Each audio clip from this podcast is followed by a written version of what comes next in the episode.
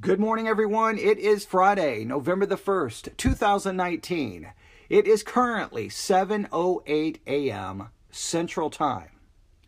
Now, I know it's early in the morning, so, so maybe I shouldn't try to test everyone's memory, but, but I'm going to. Does anyone remember what I did a live broadcast about on October the 29th, 2019? D- does anyone remember?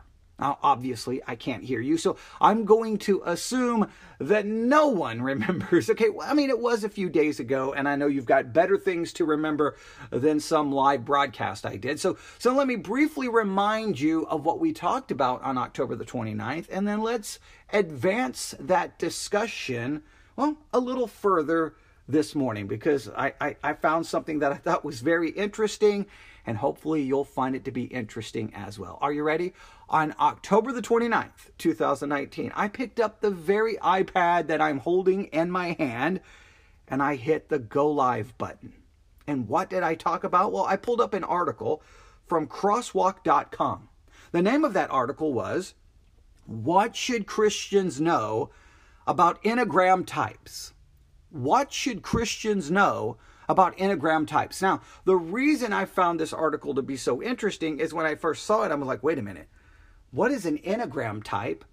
And why, as a Christian, should I know something about it? Well, according to the article, Enneagram types is now becoming very popular within Christianity and within some churches. And if you remember, I said something like this in the live broadcast. I was like, well, Maybe according to them, but I haven't seen anything. I haven't heard anyone talking about it in sermons. And I was like, okay, well, maybe I'm not aware of it, but according to this article, you know, in fact, let me just read the first paragraph. Although a number of personality tests have gained popularity in the past few years, the Enneagram seems to have acquired a following in the Christian community. This is what the author says. On my college campus, what's your Enneagram type become, became the equivalent of the phrase, watch your sign. So, according to this author, Enneagram types now has become a, you know, has found a, a strong following within the Christian community.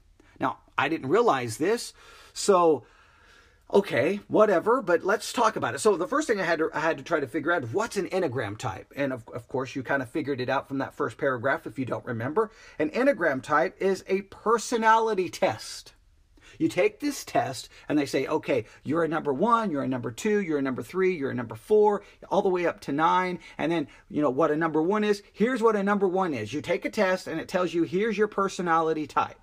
And I guess it's finding a following within Christianity. Now, if you remember, I was a little hesitant and had some criticism because it seems that what this is all about is trying to figure out what is my personality type? What am I like? Trying to figure out what we are. It's all about you. It's all about me, my personality type. Let's look into me. Let's figure out me. Let's look at me. And I said, the problem here is number one, the Enneagram type clearly seems to have a secular origin, not a Christian origin. Um, so it seems to completely just ignore total depravity and that we're all sinners. And number two, um, it seems to be trying to figure out what your personality type is instead of obviously trying to encourage what your personality type should be, because as a Christian, you are in Christ and you should be conforming yourself to the image of Christ and you should be trying to be, you know, transforming yourself by the renewing of your mind and on and on and on and on. The Bible is about dying to self, taking up your cross, following Christ, not, you know, spending all this time figuring out who you are. However, comma, I did say if we can discover more about what we are and then try to move what we are to what we should be, there could be some benefits in it. So I tried to look at it from a, uh, you know, a positive and a negative. But I, again, I was still just, wait, Enneagram types, is it really something within Christianity? I, I was somewhat skeptical, but I went ahead, did that live broadcast. I almost didn't post it, but went ahead and posted it. All right. And then I thought, I'm never going to hear another thing about an enneagram. No one's going to email me about enneagrams. Just just move on. And well, that's what I did. I posted it and I moved on to other subjects. Well, last night was around 11 p.m. midnight. I was looking at the Spreaker app because we're, uh, you know, looking at the Spreaker app as a possible backup plan because our current app is going through a supposedly a transition from one app platform to another and it's not going well. So I was just looking around the Spreaker app and, and all the different podcasts that's available through the Spreaker app just to see what the the Christian world look like on the Spreaker app. If we're gonna we, we have all of our podcast on there. So how do we kind of fit in into the religious climate of the Spreaker app? So I was looking around and I came across a church. And the name of the church is Grace Church. Grace Church. If you have the Spreaker app, you can probably look for them. Grace Church. And when I when I when I first looked down, I was like Grace Church, and the first sermon I saw was reforming the reformer's reflection reforming the reformer's reflection. Now, when I saw that title, nothing about the Enneagram even came to mind. I didn't even think about the Enneagram. I'm like, you know, reforming the reformer's reflection. I was thinking it's October the 31st because this was yesterday evening. I was thinking, oh, they're going to be talking about the Reformation, right? That's just immediately what I went to. I didn't even think about, wait a minute, in the Enneagram, is it the first personality type reformer? When I'm thinking re- reformer, or reforming, I'm thinking October 31st, right? Luther, 95 Theses. That's immediately where I went. Well, clearly I was wrong, okay? Because here is the, in fact, I didn't even read the description of the sermon. I just hit play, and I think within maybe 15 to 20 seconds, here, eh, here's the pastor talking about an enneagram, an enneagram types. And I'm like, wait, what? we read an article that says this is finding a following within the Christian community. I kind of I kind of laughed and kind of said, "Okay, whatever." But here I was listening to a sermon where the whole sermon was going to be about an enneagram type. And I'm like, "Wait a minute. We've got we've got to at least listen to this." So, here's what we're going to do. Here in just a minute, I'm going to play the entire sermon unedited. I'm not going to interrupt it because we want a I want you to hear how a church is using the enneagram type literally from the pulpit. I think that's an interesting development, and it may give us a clue of something, a trend that is happening within Christianity. I kind of doubted the article on Crosswalk. Clearly, they are, they have their finger on the pulse of Christianity better than I do, but this is something that obviously we need to be aware of. And the best way to be aware of it is listen to a church that's actually doing it, actually using it, and then you can make your own judgment was is it biblical? How is it handled from the pulpit? What was said what, that was right? What was said that was wrong? You're going to have to use some discernment. Now, there's a couple of things I'll just want or one major thing I'll point out.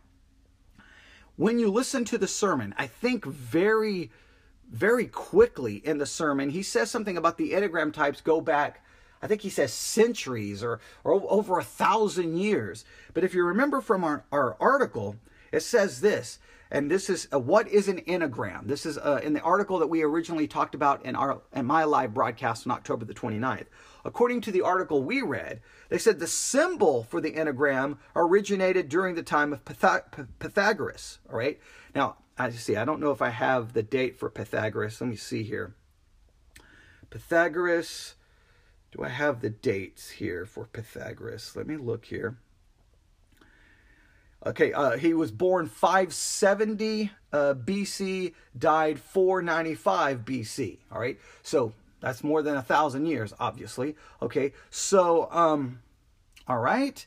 Now, if you note care- carefully, so so part of me is like, okay, well, you know, he, he's off by a thousand years, but all right, and maybe he he may, he may even said further back than a thousand years. I'm just going from the top of my head of what I heard last night, but here's what we, the, according to the Crosswalk article, they say this the symbol for the Enneagram originated during the time of Pythagoras, but the overall system of the nine personality types was formed in the 1960s and the 1970s. So I don't know if it's completely accurate to say the Enneagram has been around for centuries or a century or a thousand years or more than a thousand years or even 2,000 years because it seems the symbol originated but the personality types, the nine personality types, and remember we even have his name, Oscar, and I'll spell his last name I C H A Z O. We even have the man who formed it, and that's the 1960s and the 1970s. So I'm, I'm a little skeptical. Now, I did, I did not listen to the entire sermon. I heard it and immediately started working on, okay, when I wake up, I'm going to put this together as a podcast and we'll listen to it together. So let me be very clear. I am not criticizing his original statement about it's a thousand years, whatever it is. I'm simply pointing out that wait a minute, if if the crosswalk article is accurate, it may be better to say the symbol dates back centuries, dates back well over a thousand years, well over two thousand years.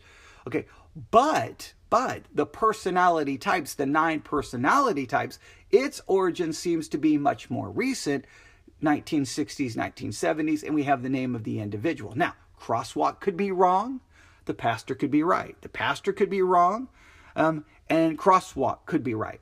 I have not done extensive sub, uh, you know, research into enneagrams, to be honest with you, because I didn't think it was that big a deal. I was clearly wrong, especially if you know I'm just on Spreaker going through churches, and then literally the first church I see, the first sermon I listen to, is about an enneagram. Now that's, you know, that doesn't prove anything completely, but it may may be initial proof or initial evidence that the crosswalk article was written because they are onto the idea that this is spreading in the Christian community. So, we're going to listen to a church, well, use enneagram types for a sermon. And, well, you can listen for yourself. Now, again, let me read for you the description of the sermon. This is on the Grace Church website. Don't want you to think I'm any way misrepresenting this. This was preached recently. I don't have the date. I think it was October. It was October something 2019. So it's very recent. Um, it's uh, in the name of the sermon, reforming the reformer's reflection. Um, and it says this week we took a look at what it means to be an enneagram type one and how their tendencies reflect Jesus. Now they're saying, hey, now th- this is a very positive spin, right? If you're Enneagram type 1, your tendencies reflect Jesus. Well, wait a minute. So you're saying if I'm that Enneagram type, I immediately reflect Jesus? What about uh, my depravity and what about salvation? I don't know. Uh, this um, I've got it right here. This was preached on well, they've got two dates: October the 12th through the 13th, 2019, by Rick Long. Again, you can find their church at gracechurch.com or gracechurch.aspire aspire um, onemedia.com, aspire1media.com, or probably easier, go to Spreaker.com or have the Spreaker app and do a search for Grace Church. Probably find it quicker that way. Or do a search on the Spreaker app for Reforming the Reformer's Reflection, and then you'll have it there if you want it, or, well, you'll have my sermon on Spreaker as well, or my message here where we're going to play their message. I'm just making sure you have access to, to the actual sermon so that no one can accuse me of misrepresenting it in any way. But I can assure you, I am playing the sermon unedited as it was found on their website. So because we want we want to let them do this. I, I'm skeptical and using the Enneagram for a sermon uh, other than maybe to do a sermon on what enneagrams are, what the personality types are, and if we should do this or shouldn't do this, and then offer a biblical critique. But they, they seem to have bought into it and are actually using it for a sermon. That's that's a completely different approach. But I better stop there because I haven't listened to the whole thing. So I can't make any judgment. So let's listen together. Please email me at newsif at yahoo.com newsif at yahoo.com. Let me know what you think. Do you think this is a great idea? Do you think it's a bad idea? You can tell me. You can give me your critique of the sermon. Just make sure your critique is biblical, not just a random opinion, but a biblical, you know, critique. And well, let's see. Let's see. Well, let's try to hear what's happening within Christianity in 2019. Here is the sermon. Listen carefully. Let me know what you think. Have a great day. God bless. What a great song for all the ones. We celebrate you. If you don't know what I'm talking about, if you're a guest, we're glad you're here. We're glad you're watching online. But we're in a journey Last week I gave you the overview of understanding who we are. We're entitling this series Mirrors What Reflection Do I See? And the tool that we're using is called the Enneagram. If you're not familiar with the Enneagram, uh, that's okay. You will get familiar with it, but understand this. Everybody catch this because I even had to answer some questions after the last service. The Enneagram is an ancient tool. I mean, it is, it, it can actually be traced back at least 2,000 years. It's a phenomenal tool. It's the most accurate tool I've ever seen in discovering who you are, your personality, the personality types of those around you. The purpose of this is not to label each other. Okay, it's to understand yourself better, understand why you do the things you do, uh, and what really has uh, added to, enhanced your personality type, maybe impacted it positively and negatively. There's a lot to this, okay, more than just uh, a, a quick answer. But uh, at the end of the day, it is about loving God, loving others, and loving yourself. That is the greatest command of all. And a lot of times Christians will talk about, well, yeah, you know, I know it's about loving God. No.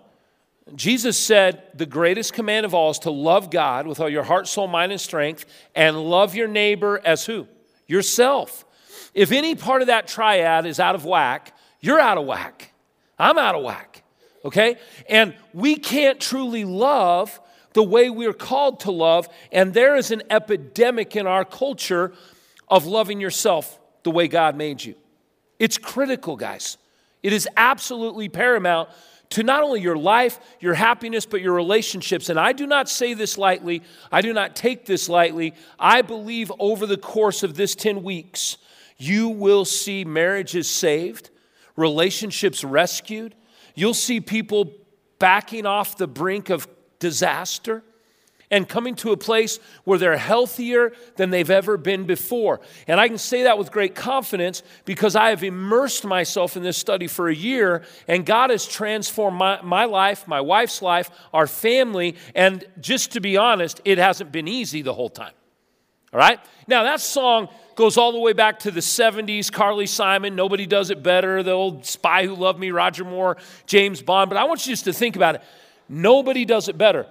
Ones, if you are a one, nobody does it better than you because you are so committed to excellence. You are so committed to doing it right. But since we're talking about the ones this week, we're talking about the reformer. Now, I, I don't particularly care for some of the names that ones are given in the Enneagram study, and believe me, there are hundreds of books written on this. So all you need to do is pick up a copy of The Road Back to You. We have a copy here. And I didn't even tell my staff this, so now I'm going to have to apologize. But somebody called me last night and said, I will pay for anybody who can't afford to have that book. And so she's willing to pay for everyone who needs a copy that can't pay for it. Now, if you can pay for it, obviously uh, it's just the cost that we're giving it to you at. But if you can't afford the road back to you, pick up a copy she's going to write a check to the church uh, for anybody that can't afford that. We have the, the book, we have the study. How many of you started your small group last week? Raise your hand if you started it last week. Great job. If you're not in a small group, about half of each service, get in a small group. It's not too late. You say, "Well, I don't, you know, I don't know if the small group would work for me. I mean, I'm only off on Wednesdays." We have over 140 small groups that are getting together every night of the week in different locations. And if we can't find one that'll fit you, we'll get you the material, the study guide, the DVD, the book, and you can do it with a couple of your friends. You can do it on your own with your family. All right? We just don't want you to miss out on this journey. So, normally, if you read The Road Back to You, you read some of the studies that are out there, uh, it starts normally in, in teaching with the eight. And then it moves all the way uh, to uh, the seven. All right, so it's eight all the way around to the seven. But I'm an eight, so I'm not starting with me. Okay? Uh, I want to talk about and really begin with the one. And I want to kind of show you something. If you look over here, this mirror is a great indicator of how we see ourselves spiritually, emotionally, eh, sometimes even physically. Obviously, that impacts us physically. But you know, if you had a mirror like this in your house, you'd either condemn the house or buy a new mirror. All right? But but we have mirrors like this in our lives. And the one sees themselves this way. They are their harshest critic. They see themselves as a perfectionist. Some of you are going, What's wrong with being a perfectionist? Probably because you're a one, all right? But, but a lot of people go, Aren't we supposed to be perfect? Um, good luck. Because nobody is except Jesus, all right? So perfectionists uh, are always under stress, they're always under demands to themselves, and they never measure up. They're critics. A lot of times, when a one is unhealthy, they are so critical of themselves, their spouses, their kids, and everybody around them. They're uptight. You know, if you know a one in your life that isn't healthy, they never laugh, they rarely smile, okay? They're controllers, they try to control. And they're judges. They're kind of like, they consider themselves the referees of the universe. They got a flag in the back pocket, they got a whistle around their neck. Foul, number eight, 15 yards, get back. It's kind of how they see themselves when they're unhealthy. That is an unclear perspective. It's a, it's a wrong perspective. And what we want to get to is a clear perspective of the one today. Okay? Now you may say, well, why do I need to hear this? I'm not a one because you have ones in your life. And you've been called to love them and allow them to love you, and because they will make us better if we learn how they are wired. All right? So they're lovable, acceptable, forgivable, valuable, uh, and capable. That's true of all the numbers. That's never changing. Those are the five ways that God sees us. But a healthy one is dependable. You give a, one a job to do, they get it done. A healthy one is principled. I mean, they are so principled. I mean, they never, ever waver. They're like, hey, it's right. God wants me to do it. I do it. They're, they strive for excellence in everything. They're purposeful, faithful, forgivable, or excuse me, purposeful and faithful. And you saw the other words. Now, here's what I want you to do there's a little piece of paper in your bulletin. I want you to take it out real quick. Everybody do this, everybody. Okay?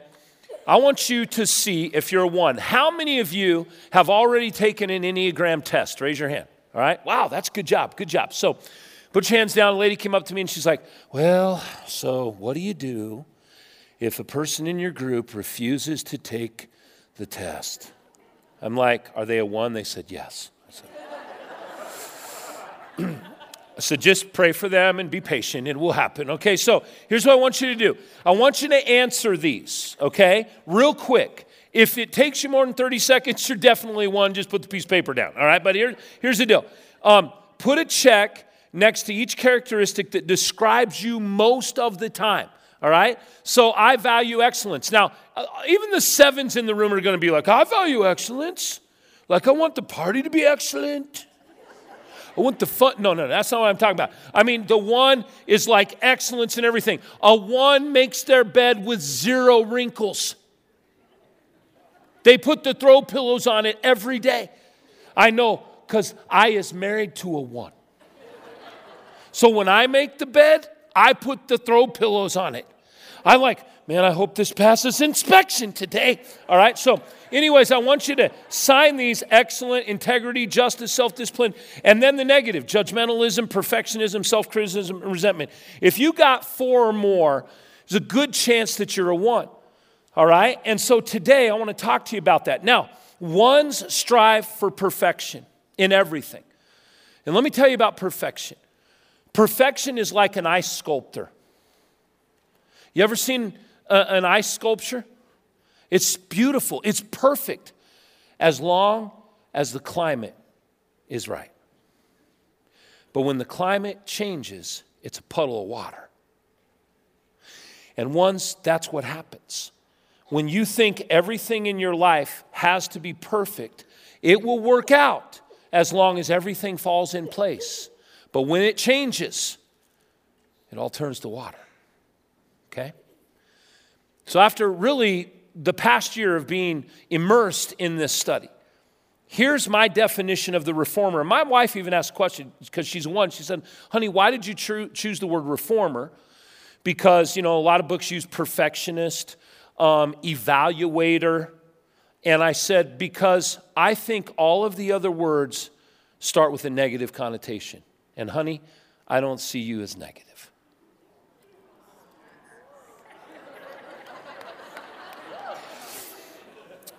And that was the first good thing I did, you know, in a long time. But, anyways, I said, honey, you're amazing. And so you're a reformer.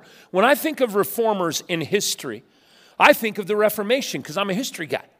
Let me tell you about a guy that changed the world for all of us. His name was Martin Luther. Now, Martin Luther King changed uh, the world for everyone in the 60s for civil rights, and that was amazing. But I'm talking about a guy that lived hundreds of years before Martin Luther King. His name was Martin Luther, and he was a monk, and he was in absolute pain. He was so sickened by his own depravity that he used to beat himself until he passed out with a whip.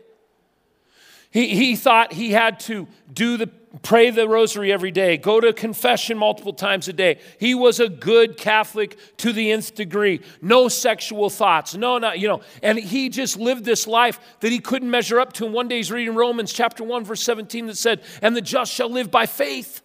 And he went, Oh my God. It's about God.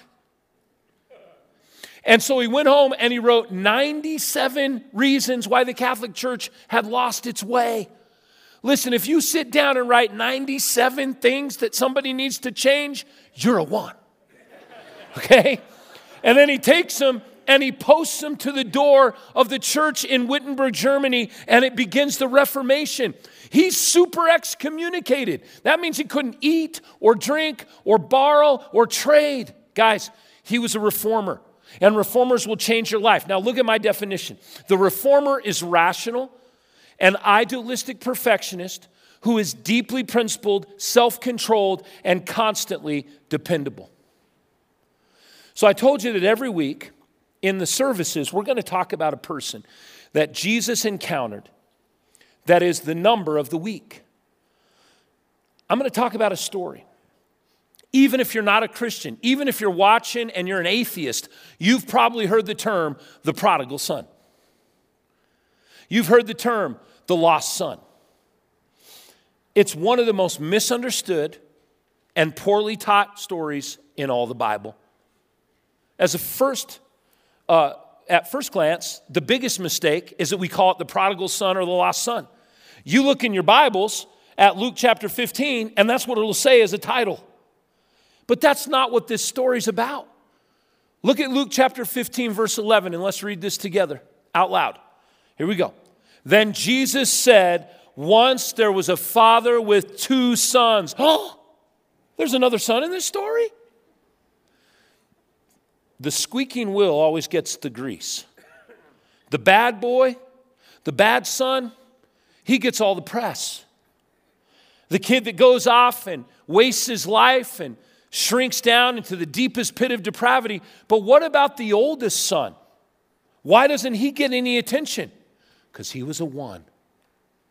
And from the time he was little, he did everything he was supposed to. Now, I want to just give caution to parents real quick. If you're raising more than one child and one of them is a one,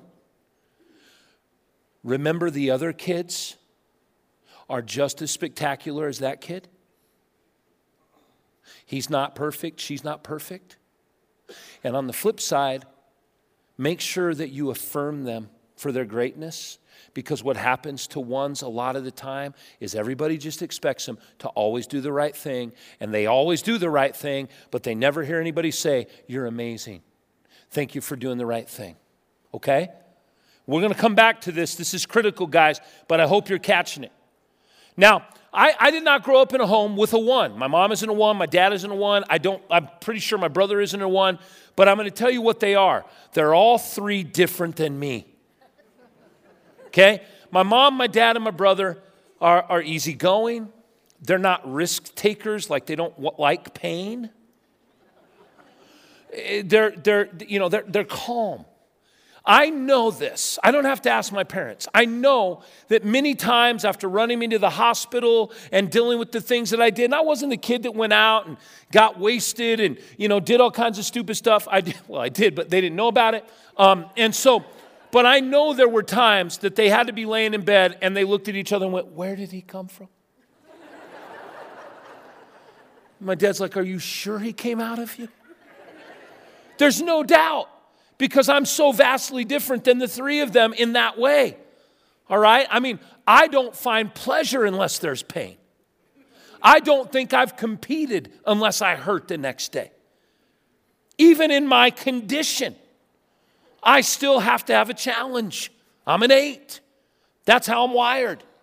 You know, if it's not challenging, if it isn't painful, if it isn't something you have to work at, it ain't worth doing. And a one's like, you're insane. This is, this is God's great sense of humor. He put me with my wife. She's a one. She likes order, structure, spreadsheets, uniformity. I like chaos, insanity, always on the go. It's like, what was he thinking? As a matter of fact, a lot of times ones look at God and go, What were you thinking? I, I think I could get this right, God. Now, this is the story of two sons, okay? And let me give you just a little bit of history of what happens. At this time, 2,000 years ago, you're going to see uh, a young son who most likely is a seven, an unhealthy one, who comes to his dad and he wants his money, he wants his inheritance. Look at this in Luke chapter 15, verse 12. Let's just go on with it. Jesus said, Once there was a father with two sons. We established that. The younger son came to his father and said, Father, don't you think it's time to give me the share of your estate that belongs to me? Uh, the father should have said, uh, Hey, dummy, no, I'm not dead yet. When do you get an inheritance? After your dad dies, if you're lucky, okay? He's like, Dad, now I'm pretty sure, even though we know, guys, hear me on this, this is not a true story. This is a parable. When Jesus told a story about real people, he used their names, he used ge- geographic locations. When he told a parable, he didn't use specific names, he didn't use, you know, personal pronouns, but it's a true principle. Obviously, the big picture is it's God's love for all of those who are lost. It's also God's grace for a child who has become a Christian and wandered. But it's also the story of two lost sons. One is lost in his depravity, the other is lost in his legalism. One is trying to find joy in being disobedient and getting all of life he can, squeezing everything he can out of the worst things in life. And the other son is trying to get his father's uh, gratitude by doing everything right. Both are lost. But look at this. You may never have seen this before. So the father went ahead and distributed among the two sons their inheritance. Did you ever catch that? He gave them both the inheritance. He didn't just give it to the brother. So 2,000 years ago, when you were a son, if you were the oldest son, you got two thirds of all the inheritance, all the land, the animals, the money, all of it. Two thirds. If you were the youngest son, you got one third. If there happened to be a sister, they got a dowry. So there was a certain amount of money they got to make them more appealing in marriage. Yeah, it wasn't right, it wasn't good. That's just how they functioned 2,000 years ago. So the oldest son actually got two thirds of all the wealth. That means, think about this, keep it in mind as we move forward, he actually owned the majority of everything.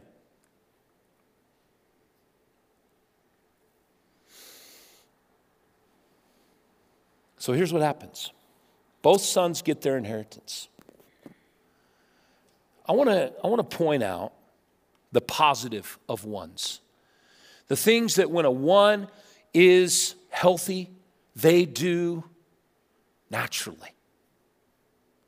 And I want to make sure you understand this. As a one hears this, I know I had a long conversation with my wife last night. As a one hears this, they still have a hard time hearing the good in what I'm about to share because they are their harshest critic. Ones, look at me. Oh, now I know who you are. I love you, and God loves you, and you are extraordinary. The world needs more ones. We need you, okay? I want you to see if you can relate to these principles of the one. First of all, he sees the reflection of a nearly perfect child. When a one looks, this older brother, he looks and he goes, I'm a pretty darn nearly perfect child. Actually, he says, I am a perfect child. Perfectionism uh, will kind of lead you to that end, but he is truly like a perfect child. If you're raising a one, you don't have to tell a one what to do more than once because they do it after that. If you want to know whether or not you're raising a one, just watch two or three kids when they sit down to have cereal. You pour their cereal, and the one goes, Whoa, hold on. He got more than me. She got less than me. It should be even. And they're three. Okay, so you pretty much know that. They're all about that. They're about fairness and justice. He sees a nearly perfect child. You know what else he sees? A flawless employee. In those days, you worked for your father, he worked for his father, and he was flawless. I mentioned that up front.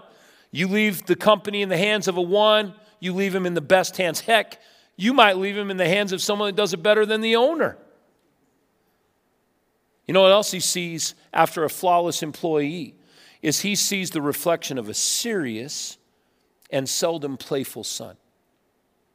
Now, what that means is when a one is doing a task, they do it right, they do it completely, they do it to the nth degree, and they're seldom playful on the job. Now, I, I know that some of you who are ones are like, well, wait, that's not very nice. I mean, I'm never playful. I didn't say that. Just said that you're serious when you're doing a task so much that you take that task serious. You're not joking about it. Remember years ago, my buddy Greg Steer and I, right before we started the church, I managed a tire store. It was a very slow period of time, so we made a movie in the tire store. When I showed my wife and my mother in law, they were appalled. That is a place of business. Like, yeah, there was no business. We're just enjoying a day. Relax, okay? They are seldom playful. And then he sees the reflection of only the dependable and trustworthy son. Dependable and trustworthy, guys. Now, those are all extraordinary qualities. If you are a one, those are fantastic qualities. But here's the problem. Here's what will harbor deep resentment in you. The phrase he sees is followed by, it's not fair. It's not fair. How come he goes off and does what he does, and I've been flawless as an employee? I've been a perfect child. I've been serious on the job. I've been dependable. I've been trustworthy. It's not fair. And I say this to all the ones life isn't fair. Nobody knows that. Let me tell you more than a pastor who's buried six week old babies, six year old kids hit by a car 96 year old people who've suffered with disease, 33 year old kid last week. Yeah, life isn't fair, it's broken. And that doesn't set well with a one because they're all about fairness. They want life to be fair. Now, here's what ends up happening. We're going to read the rest of this passage because it's really, really critical that you hear it. If you're a one and all you can see is judgment, you're critical, you've got to step back a little bit and get a clearer perspective. In this story of the two sons, it's kind of like those pictures. What are they called? Like stereograms or whatever, where, where there's all these dots on a piece of paper and you look at them like there's just a bunch of dots. And if you look at the whole picture, you miss the picture. But if you focus in on that middle dot or one of the dots in them, all of a sudden this 3D image comes. You've seen them, right? Okay. That's what this story does if you see it from the perspective of the reformer. Look at this.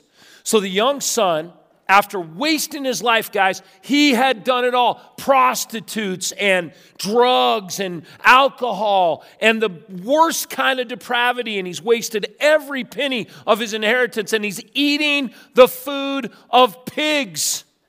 And he's like, What am I doing? So the young son set off for home. From a long distance away, his father saw him coming, dressed as a beggar. And great compassion swelled up in his heart for his son who was returning home. So the father raced out to meet him. I want you to stop there. God runs to us in our sin. He runs to us in our brokenness. He doesn't say, hey, come on, you know, just to do, do 50, you know, prayers and Hail Marys and go to church every week. And uh, he says, no, no, no, I love you. I just want you to change your mind about what you've been doing. You do that, I'll meet you where you're at. Matter of fact, I'll beat you to where you're at. And he swept him up in his arms. He hugged him dearly. He kissed him over and over with tender love. If you have children, you can sense this right now. Then the son said, Father, I was wrong. I have sinned against you. I could never deserve to be called your son. Just let me be a. And he's about to say, Let me be a beggar or a servant. He might even say, Just let me come home and die. And look what the Bible says. The father interrupted him. In the midst of your hatred for yourself and your self loathing, loathing, stop because God is saying, Stop right now. Not just to the to the son who wasted his life, but to the ones Son, you're home now. And turning to his servants, the father said, Quick, bring me the best robe. Do you know what the best robe was in those days? It was a robe that only the, the patriarch wore in the family, and it was reserved for only royalty. My very own robe. And I will place it on his shoulders. Bring the ring the seal of sonship. What is that ring you put on when you get married? What does it symbolize? The beginning of a family. He says, Put that ring on his finger, and I will put it on his finger, actually. And bring out the best shoes you can find for my son. Because, guys, in those days, servants didn't wear shoes, they were barefoot. So he says, Bring out the best shoes, bring out the air sandals and let's prepare a great feast and celebrate. For this beloved son of mine was once dead, but now he's alive again. He was once lost, but now he is found. And everyone celebrated with overjoying floy, overflowing joy. Now, here's the deal, ones. I do make mistakes, all right? But here, listen, I want to say this. Everyone celebrated except the reformer. And I'm going to tell you something that I believe to be absolute truth. Can't prove it, but having been around once, the reformers, the son knew what was happening. The older brother knew what was going on. At the first sound of screaming and hollering, woohoo, and shouts, and, and, and dad running to his son, he knew what was happening. You can't lie to a one. Look at me. I've tried. You can't do it. They see right through you. Here's my wife's favorite thing to do. Whenever my wife asks me a question about something that didn't get done, she's actually not asking. She'll say something like this Um, honey, did you drain the cooler and shrink wrap it? If you want me to translate what she's actually saying, it's this Honey, you did not blow out the cooler, cover it, shrink wrap it, tape it, make sure it's ready for winter, right? If I ask the question, I'm on trial. And I better answer accurately, okay? In this moment, the son knew what was happening. Now, the older son was out working in the field when the brother returned, and as he approached the house, he heard the music, the celebration, and the dancing. Ones are brilliant. He knew what was happening, so he called one of the servants over and asked. All he was asking was for confirmation What's going on? The servant replied, It's your younger brother. Oh, that idiot? That idiot. Stupid, foolish seven. I wished he'd have died when he was there. Well, he's returned home, and your father is throwing a party to celebrate his homecoming. And the older brother's like, What? He became angry. He refused to go in and celebrate. So his father came out and pleaded with him. He made his father beg at his feet. Come and enjoy the feast with us. Now, I want you to see what happens with the one, and this is a very unhealthy one, okay? The son said, Father, listen. I want you to stop for a moment. Can you imagine saying to God, Hey, listen? Because ultimately, when you disrespect respect authority like the authority of your father, that's what you're doing. And he says, Son, come on in. No, no, no. You listen to me, Dad. I'm done listening to you.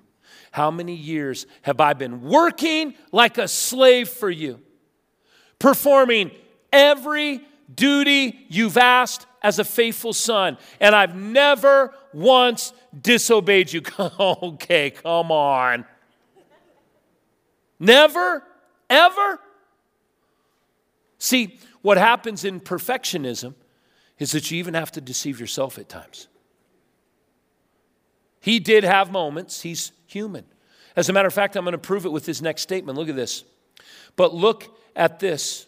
You've never thrown a party for me because of my faithfulness. Never once have you even given me a goat, and you're giving him, you know, a steak that I could feast on and celebrate with my friends like he's doing now. But look at this son of yours. Look at this idiot.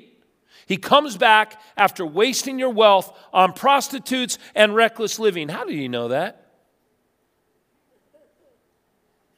Guys, there was no Snapchat, no Instagram, no Facebook, no telephone. How did he know that? He also got an inheritance. Maybe he was just better at covering up his sin. And here you're throwing a great feast to celebrate him. My wife said this in our discussions because she's helped me most in understanding all of this. She said, um, You're a boat rocker, and I'm a rule follower. She has always been that. I have known her since she was 12. Literally, there was a glow around her. Oh. I, I, I went to this little Christian school my parents put me in, and everybody's like, Shelley Bartholomew is the perfect child. I went to her house. Her parents were like, Our daughter's perfect. I'm not kidding. She was literally perfect. The only trouble she ever got into, very close, I was there. As a matter of fact, we were going to have a basketball game, and the bus was coming, and Shelly happened to mention that a girl I was really interested in, her friend, was coming over, and that her dad was on the road driving a truck, and her mom was at work, and I'm like, hey, what if me and my buddy who liked her come over to your house, eat a little food, whatever? She's like, Oh, I, am not supposed to do that. Ah, oh, it's no problem.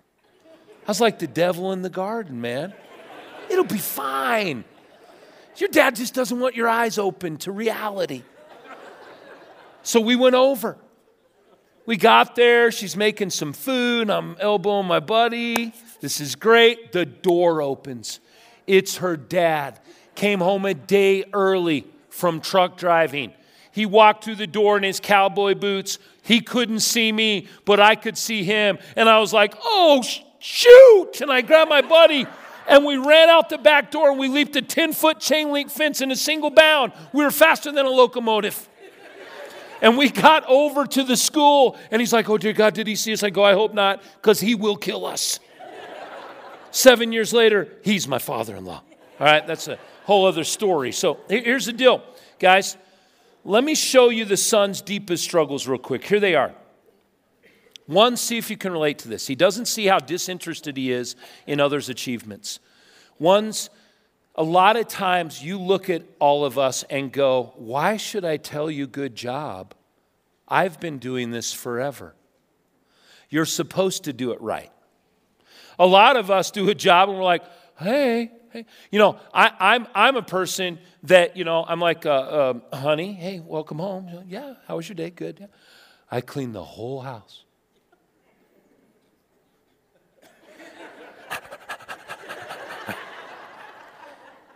She walks by like, uh, big deal. I do that every day for fun, pretty much, okay? So he has a serious but in his mind justifiable anger problem, okay? He's angry. Now, let me tell you the sad part about the anger of a one it turns into something insidious called resentment.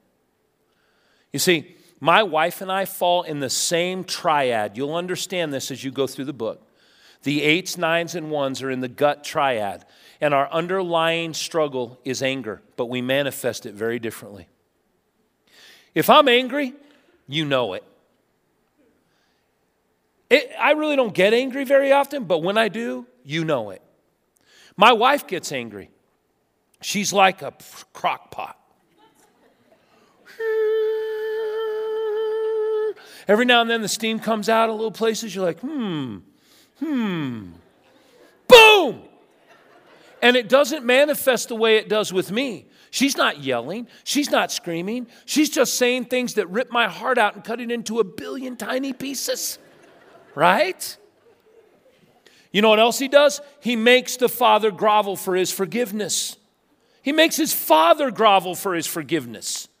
Once you, you have a tendency to do that if you're unhealthy.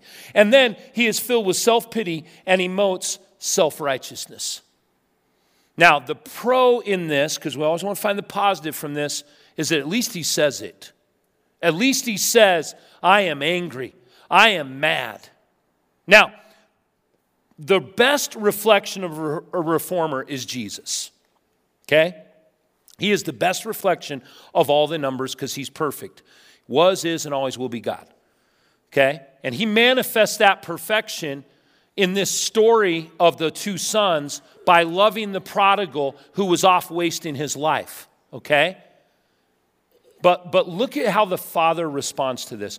The father said, My son, you are always with me by my side. Everything I have is yours to enjoy. It's only right to celebrate like this and be overjoyed because the brother of yours was once dead and gone, but now he's alive and back with us again. He was lost, but now he's found. The one says, I don't care. Literally. He has wasted his entire life and he's hurt you, he's hurt me. You see, the core motivation of a one isn't relationship, it's righteousness. It is justice. It is perfection. Now, ones, we need that. And let me tell you something about the church today. The church in America has done a poor job of celebrating the reformer. We celebrate the prodigals all the time. Oh, so and so, come up and share your story. Well, for 10 years I was stoned, didn't know where I was. I bought a prostitute every night. I lost all my money. I, I was this and I was that. Well, oh, but I came to Jesus. Woo, praise God. Reformers, you don't have that testimony. Your testimony is like boring. You're like, well, I got saved at 42 months. I've always gone to church. I, I was a valedictorian of kindergarten, first grade. I did go crazy once. I had a Pepsi free. And I went home and put the canned beans with the tomato soup. I was out of whack. Literally, that's it. Listen to me. We need to celebrate your goodness. We need more stories of ones who say, I have followed Jesus since my youth. We need your story. And, church, we need to celebrate it. But let me say this to the ones. The reason it doesn't get celebrated is because of that inner struggle. And before I give you these parting words that I know will encourage you, I'm just going to say this. Here's the biggest struggle, and I put it in your sermon. The biggest struggle for a one is they should all over everybody. They should not, not come on now. They should all over themselves. They should all over their kids. They should all over their coworkers. They should all over their neighbors. Look, the ones who are like, I just can't believe he's saying this. This is terrible. This is, I'm finding another church. No, they do. They should all over everybody. You should do this and you should do that and you should go there. You should go there. Now, here's the deal Their core sin is anger, it manifests in resentment.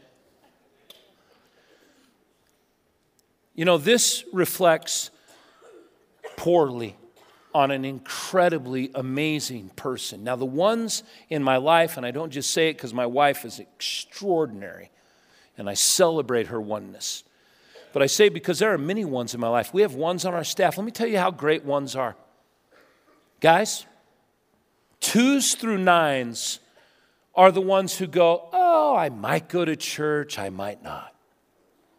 I might give financially, I might not. Ones are like, I go to church every week.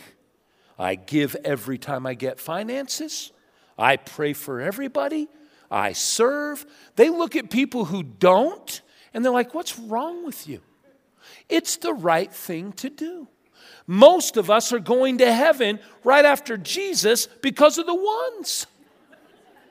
Because they have committed their lives to do the right thing.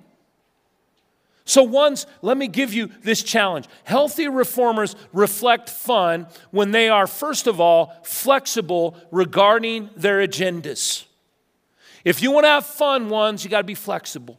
And I know that's hard. It's hard to be, ref- to be flexible when you're a one, but you can do it. You're going to learn this week how to do it. You're going to get a great tip from Brittany, our pastor of small groups. She gave us last week's tip was submission. You know, that's how we can all learn to submit to Christ and submit to one another. This week you're going to get another one. Don't turn that DVD off after you hear from me until you've heard from Paul and Brittany. Okay? Make sure you listen to all uh, this week.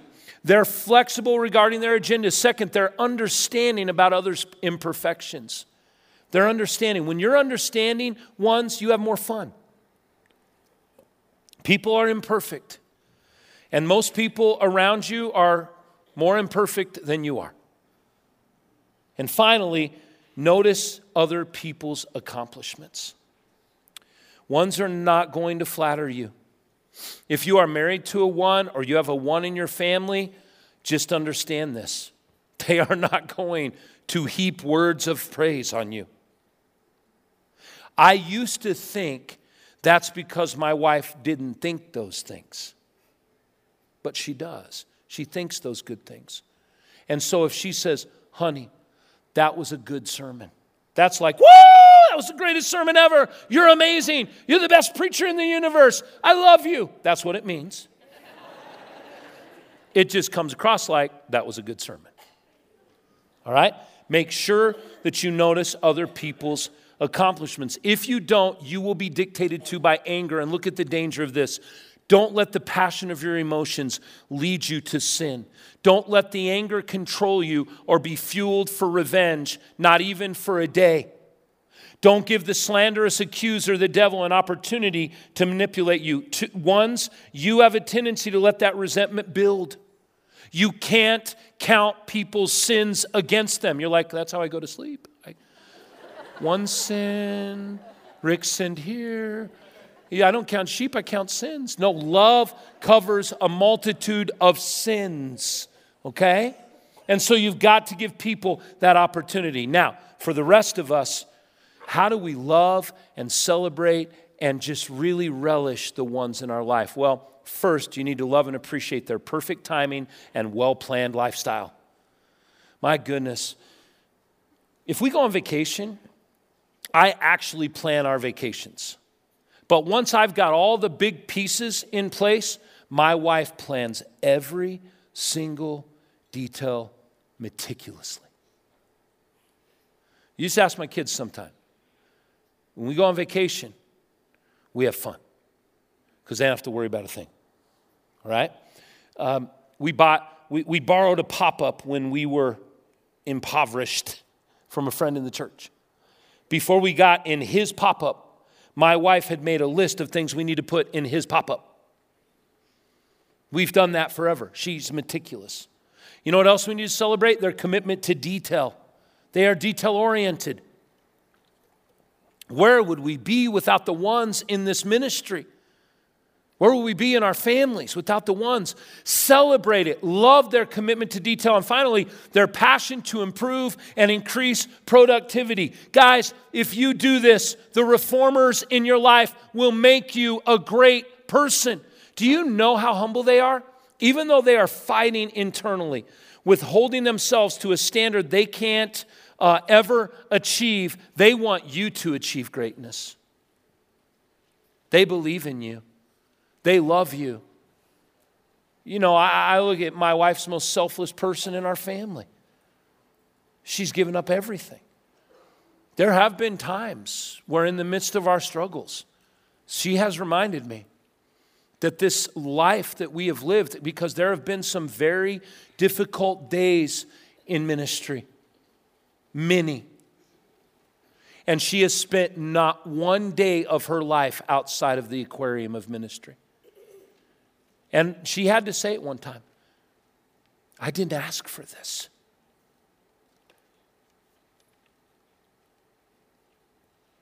In the heat of passion and anger, and I, I heard another guy talk about this. I'm like, it's crazy how pastors have so many similar stories. But 33 years ago, or no, it's only 31, 32 years ago, used to be that when we got in fights, we would be perfect until Saturday night. And then we just blow up and fight and argue and not be talking. And I'd sleep on the couch, then get up and go to church and preach and lead music and say, you know, bless you, my child. God loves you, right? I'm happy to report that for 22 years, that has not happened. Now we fight on Fridays because we have Saturday services. But, anyways, I, uh, so there's those struggles, okay? And years ago, I was like upset. I'm like, you don't appreciate me, you don't affirm me, and this, and I'm screaming. And she goes in the bathroom, and I'm yelling through the bathroom door, the bedroom, yelling through the bedroom door, and, and I am not proud of this. I'm disgusted by this. But I said it, I'm like, why is it that that hundreds, even thousands of people love me. They love me, but you don't love me. And she's like, because they don't know you like I know you. Game, set, match, right? Guys, here's the deal Jesus came into the world, and ones, you need to understand this. At the end of the cross is a bloody, battered, beaten Savior. It's a mess. It's gross. Because all the sins of all the world were placed on him. And he died in our place. To give us perfection. We won't achieve that perfection, that sinless perfection, until we get to heaven. He died so that when God sees us, he sees Christ's perfection. And by believing that Jesus died for you, his perfection will be put to your account and you will go to heaven because of what Jesus did. You don't have to try to achieve it or become something you're not. Stop holding yourself to a standard ones that you can't achieve. None of us can. We are all broken by sin. God loves you. I love you. And I want you to just give yourself a break. And for the rest of us, to learn to love the reformers in our life, they will make you great. Let me have you bow your heads and close your eyes for a minute. If you're here and you've never come to the place in your life where you've actually put your faith and trust in Jesus, I want to challenge you to do that right now. Just, just right where you sit, you can just say this to God in your mind. Say, God, I admit it, I'm a sinner. God, I've done things wrong. But right now, today, I believe Jesus Christ died on a cross for me. And right now, I receive the free gift of salvation he purchased. I thank you that He died and rose again. And right now, Lord, I believe. In the very moment that you put your trust in Christ, His Spirit comes to live in you. His righteousness is put to your account. You will go to heaven, and I want to pray for you. I'm not going to have you stand up and come forward in just a moment. I'm going to ask you to raise up your hand and put it right back down. That just lets me know you got it. So if you're saying today, I receive the free gift of salvation. I put my trust in Jesus Christ. Would you just slip your hand up and put it right back down? God bless you. Thank you, dear. God bless you guys. God bless you. Thank you. Praise God. Celebrating your hearts, Christians. For you who did raise your hand, you're going to heaven. You never have to do that again. You're born again. You're going to heaven. No matter what you do, Jesus died for that. But He wants you to live for His purposes. And we want to help you do that. We, we do something here that makes it really simple. If you just text the word believe to 313131, Pastor Scott will give you a call. We've got a gift for you. We want to welcome you to the family of God. We want to help you grow. Ones, we love you. Father God, thank you for this amazing time with these amazing people. And God, may we take your word to heart and be transformed by it. Thank you for the reformers. God, help them give themselves a break. Help them love themselves the way you love them. And help all of us love and appreciate them because they are majestic and amazing. Lord, we worship you now. In, in this closing song, we lift our voices to you in Jesus' name. Amen.